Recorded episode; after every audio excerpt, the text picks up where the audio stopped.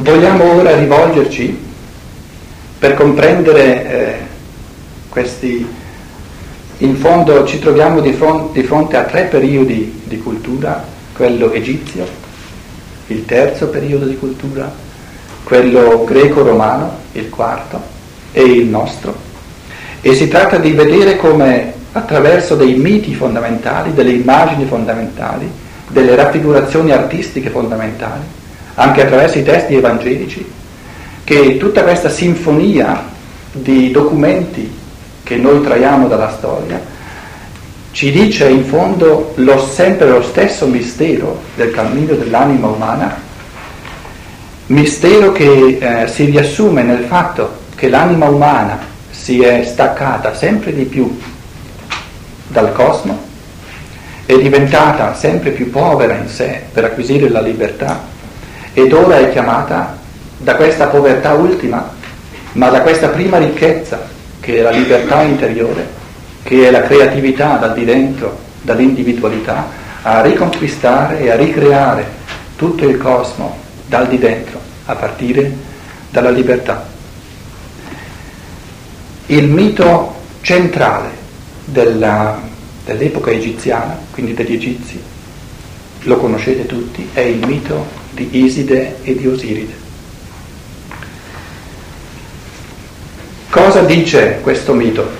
Naturalmente voi sapete che eh, ci sono tantissimi aspetti di questo mito, ci sono anche tante versioni nel senso che eh, eh il cammino degli egiziani abbraccia tanti secoli e quindi ogni secolo, man mano che la compagine interiore dell'essere umano andava mutandosi, ogni secolo ha aggiunto certi aspetti o ha modificato altri aspetti. Ma il nocciolo, l'essenza di questo mito, che è rimasta per tutto il corso dell'epoca egiziana, è questa, che ai, nei primordi del cammino umano regnavano Iside e Osiride, Iside con Osiride sia suo fratello sia suo marito. Non si tratta naturalmente di fratellanza o di, di, o di eh, eh, matrimonio a livello fisico, ma si tratta appunto di un, eh, forze da un lato maggiormente maschili, da la, dall'altro maggiormente femminili del cosmo, e che poi con l'andare del tempo sorge nel, nel nella, nella cultura egizia questa figura nera, tetra, di Set o Tifone, il fratello cattivo, che praticamente uccide Osiride. Vi ricorderete che eh, all'occasione di una festa, all'occasione dell'onomastico, ha preparato una, una bara e la fa provare a tutti per vedere a chi va bene in modo da poterla dare a colui quale, a cui va bene. E varie persone ci si provano dentro e quando si mette dentro Osiride risulta che a lui passa proprio, va, va proprio benissimo e Tifone chiude subito questa bara in modo che il povero Osiride non può più venire fuori e lo seppellisce, anzi lo fa decorrere, defluire sul Nilo, e la povera Iside, piangente, vedova, importante questo, vedova, perché gli iniziati egiziani venivano chiamati i figli della vedova, va in cerca di Osiride. Lo ritrova, ma eh, Tifone, Set, è di nuovo pronto con un'altra trovata e questa volta non soltanto lo mette eh, in una bara, in un sarcofago, ma lo fa a pezzi e questi pezzi vengono poi sepolti da Iside stessa in varie parti dell'Egitto, per cui l'Egitto nella sua interezza diventa praticamente un grande sepolcro di Osiride.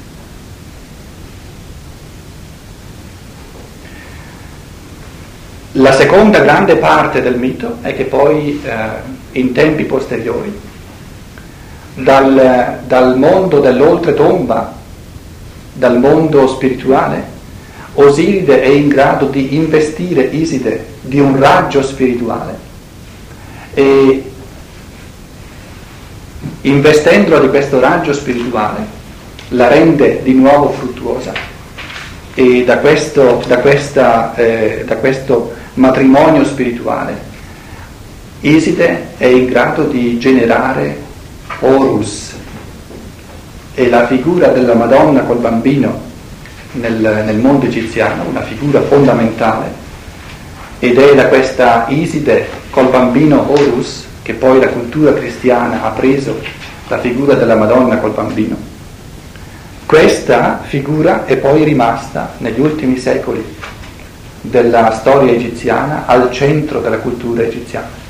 Quindi non Iside col bambino Osiride, ma Iside con Horus. Quindi la seconda versione di Osiride. Quindi vedete che Osiride è l'essere umano degli inizi che vive ancora nei mondi spirituali.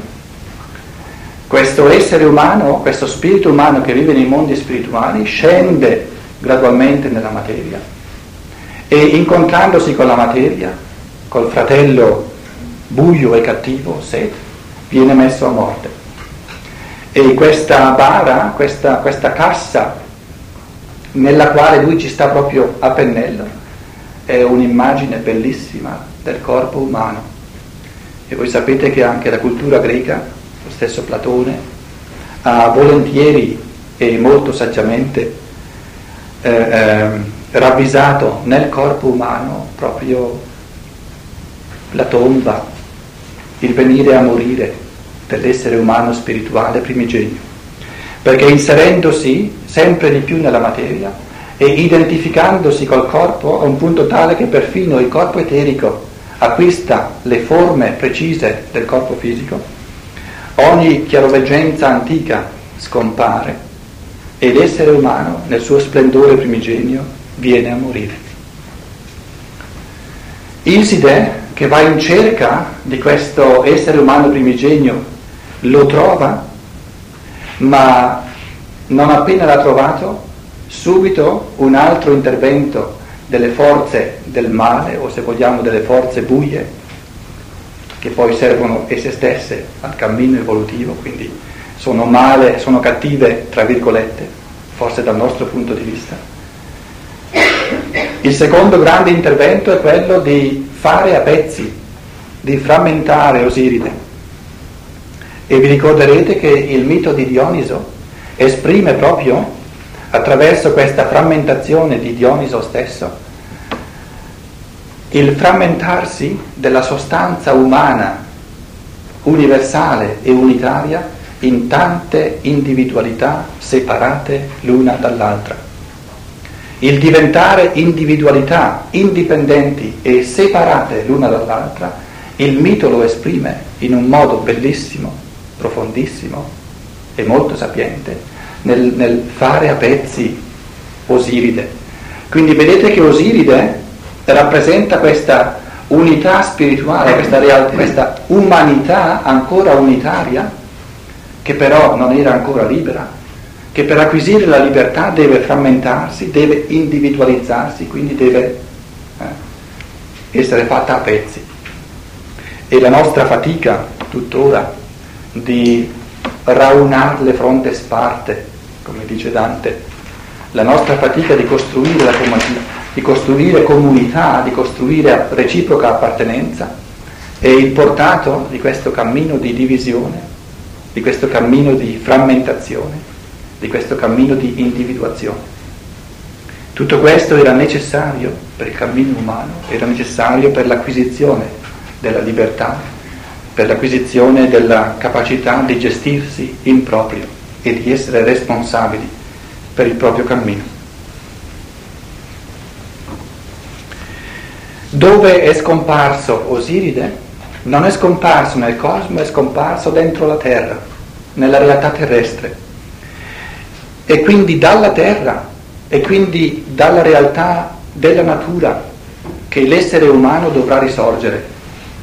Quindi il futuro dell'essere umano non sarà in qualche cielo disincarnato, Il futuro dell'essere umano è nel penetrare addirittura con forza, si potrebbe dire sovrumana, la realtà stessa della terra e nel trasfigurare la terra intera nel corpo risorto del nuovo Osiride, cioè di Horus, o se vogliamo del Cristo risorto.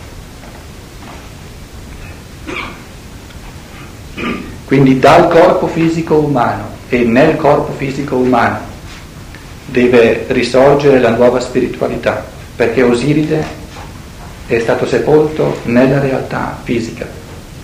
Quindi se ci sarà d'ora in poi una iniziazione nell'umanità, questa iniziazione non potrà più avvenire, non dovrà più avvenire per excarnazione dal corpo fisico, ma dovrà avvenire in pieno inserimento nel corpo fisico, ritenendo pienamente questa coscienza che noi abbiamo conquistato proprio nell'interazione con il nostro corpo fisico.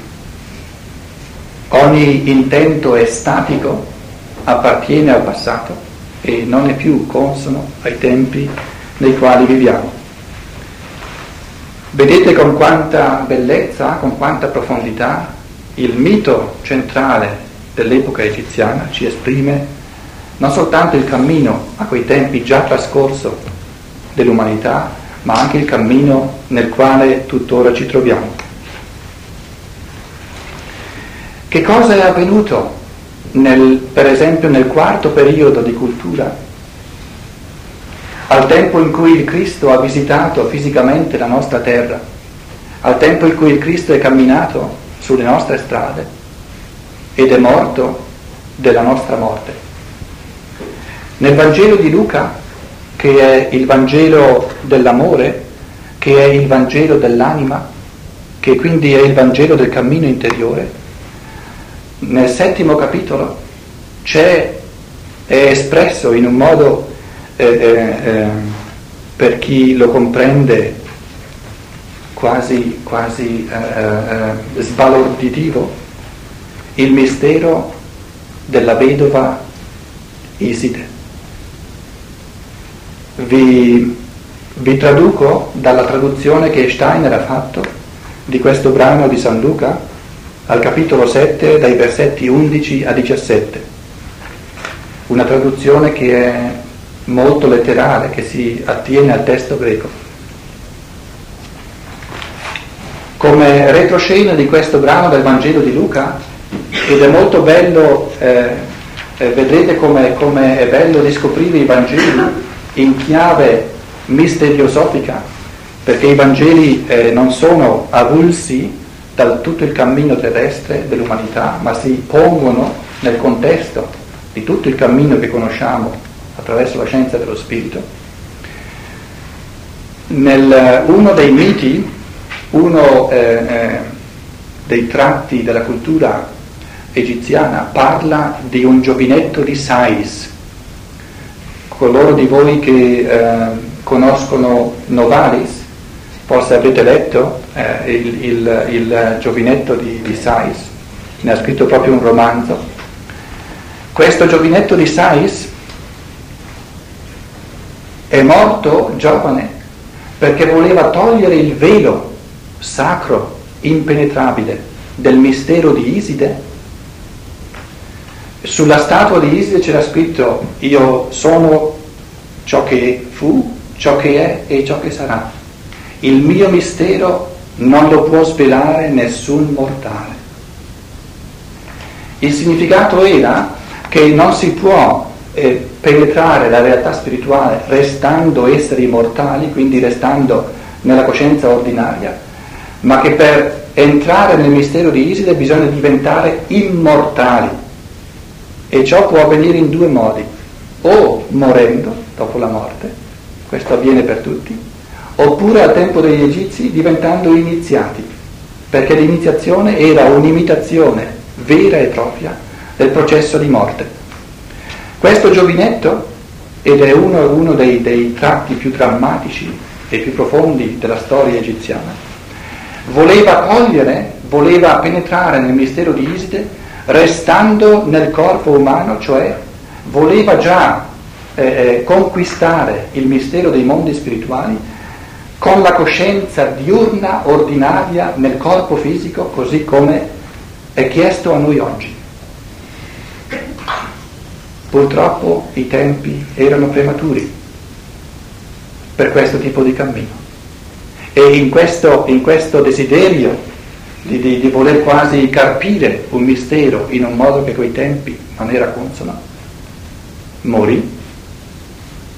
E questo giovinetto di Sais diventa nel Vangelo, rinasce al tempo di Cristo e diventa il giovinetto di Nain, quindi vedete che nel nome stesso, eh, Sais, queste due S, rappresentano il mondo astrale nel quale l'Egizio ancora viveva, che non era ancora sceso del tutto nel mondo fisico. Nain, la quarta epoca, la N, proprio questo incontro reale col mondo fisico. Questo giovinetto è figlio di una vedova,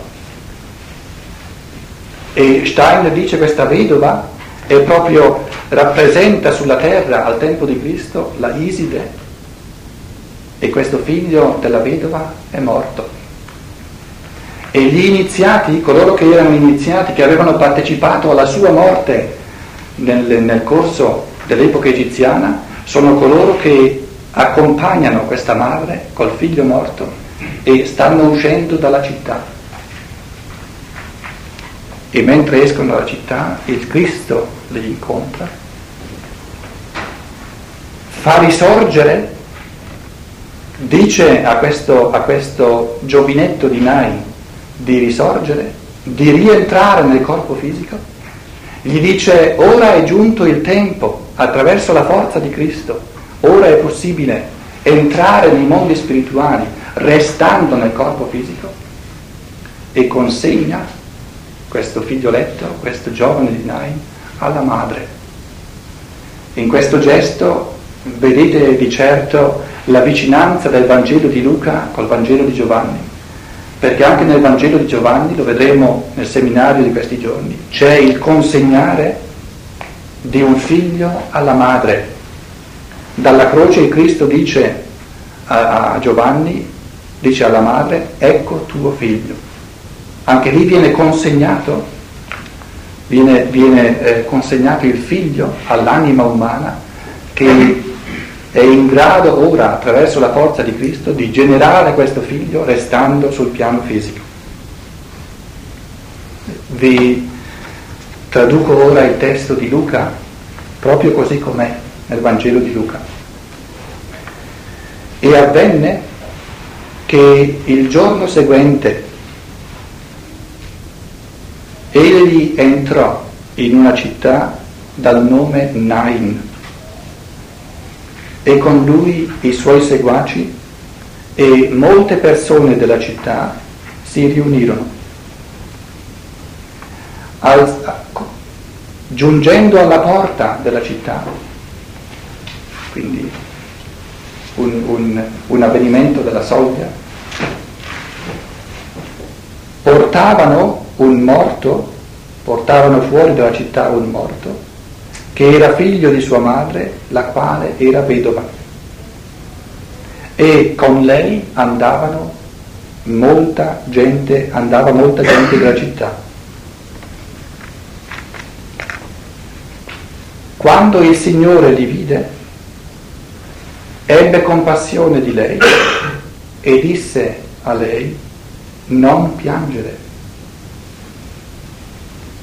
Egli le si avvicinò, toccò la bara e disse, giovinetto, io dico a te, alzati